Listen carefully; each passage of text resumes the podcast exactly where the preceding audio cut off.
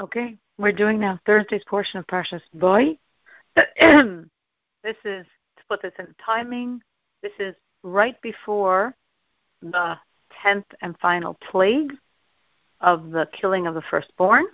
After all the other nine, the Jews know they're on their way out, and Moses has just received this very long prophecy from God concerning many, many details of the paschal sacrifice.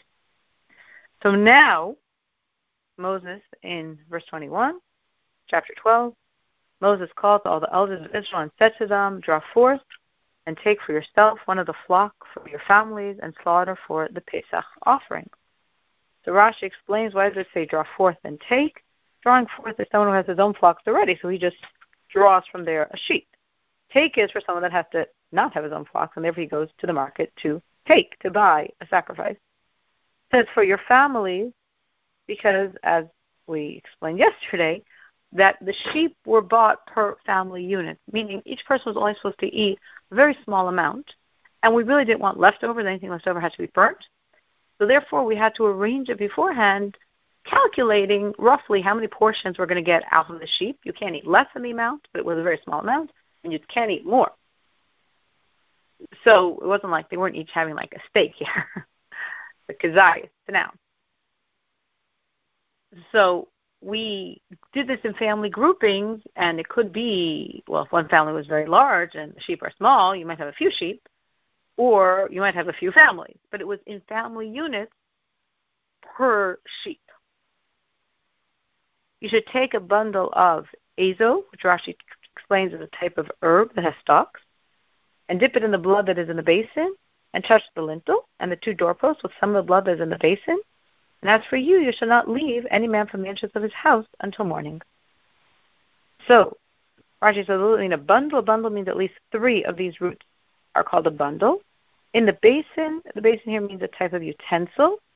But then the verse repeats it twice. Some of the blood that's in the basin. So why does the verse repeat this phrase about in the basin, in the basin twice? Rashi says because we hear we're dipping these herbs, these stalks, in blood and we're putting three applications on each side of the doorpost and across the top, of the lintel. So a person could think I dip it in the blood once and smear three times. So no, it says in the basin of the basin twice that before each dipping you again reinsert the roots in the basin. And don't go outside your house all night. Why? Because the force of destruction is going to be out that night. That's going to be the night of the final plague, the plague of the killing of the firstborn. Once we have destruction out, anyone can get zapped. There's no distinguishing righteous and evil. And therefore, stay inside that you can't be under its control. God will pass through to smite Egypt, and he'll see the blood that is on the lintel and on the two doorposts, and God will skip over the entrance, and he will not permit the destroyer to enter your homes to smite. So this word, upasach, which is actually where we get the name for the holiday, Pesach, means to skip over and means to have mercy, and both are happening here. God is having mercy and therefore skipping over the homes and not allowing the force of destruction to come. He will not allow, will, literally the word in Hebrew is he will not give. Rashi explains he will not give, meaning he will not give permission, he will not give the ability for the force of destruction to destroy the Jews in their homes. You shall observe the manner of the decree for yourself and for your children forever. It will be that when you will come to the land that God will give you, as he has spoken to you, you shall observe this service. So this Rashi explains this verse is making this commandment contingent on coming to the land, meaning the Jews were in the, in the desert for 40 years. During the entire 40 years, they do not have the obligation to offer the Pesach sacrifice, the Pesach offering, except for one year, meaning the second year, a year after they entered the desert. And in that second year in the wilderness, God told them that year specifically, uniquely, offer the Passover offering which was the first anniversary of their exodus from Egypt. But all the other years, they didn't, because the commandment applies when you enter the land. As he has spoken, well, where did God tell the children of Israel he's bringing them to the land? Because he already said that much earlier when Moses spoke to them, that God said he's going to bring you to this land. And it shall be when your children will say to you, What is this service to you? This is if you remember in the Haggadah and the Seder, you have the four sons, and each of the four sons says something. So this is one of the things. This is the simple son. What's this service to you? And you shall say, It's a Pesach feast offering to God, who skipped over the houses of the children of Israel in Egypt, when he smote the Egyptians, but he saved their households.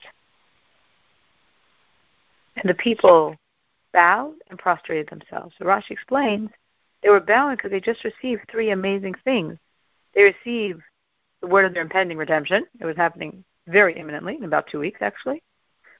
They were now promised they're going to get to Israel. And they promised that they're going to have these children. So they just got three amazing promises in one shot. So they bow to God in, in appreciation. And the last verse for today. And the children of Israel went and did as God commanded Moses and Aaron, so they did. The question is, what do you mean? They couldn't have done this. This was said on the first day of Nisan, two weeks before the offering, and 10 days before when they're supposed to take the sheep. They're supposed to take it unusually only in Passover in Egypt. They actually had to take the sheep on a certain day on the 10th, as versus in all future years when you can take it any day you want, as long as you have it before Passover. But here they had to have it four days in advance. But that's still 10 days away. So they didn't do it now. So I would say they did. But since they took it upon themselves that they were committed to carrying out these commandments, God considers it as if they already did it. And they went and they did. Now, why does the verse say, and they went and they did? Because that's how God views our good acts. Not just the doing of it, but the going to do a good act is part of the good act.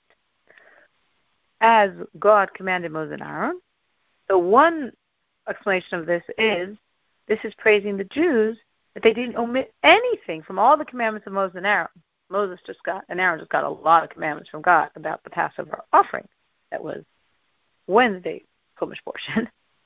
And it repeats again, so they did, seemingly extra, the last words of the verse.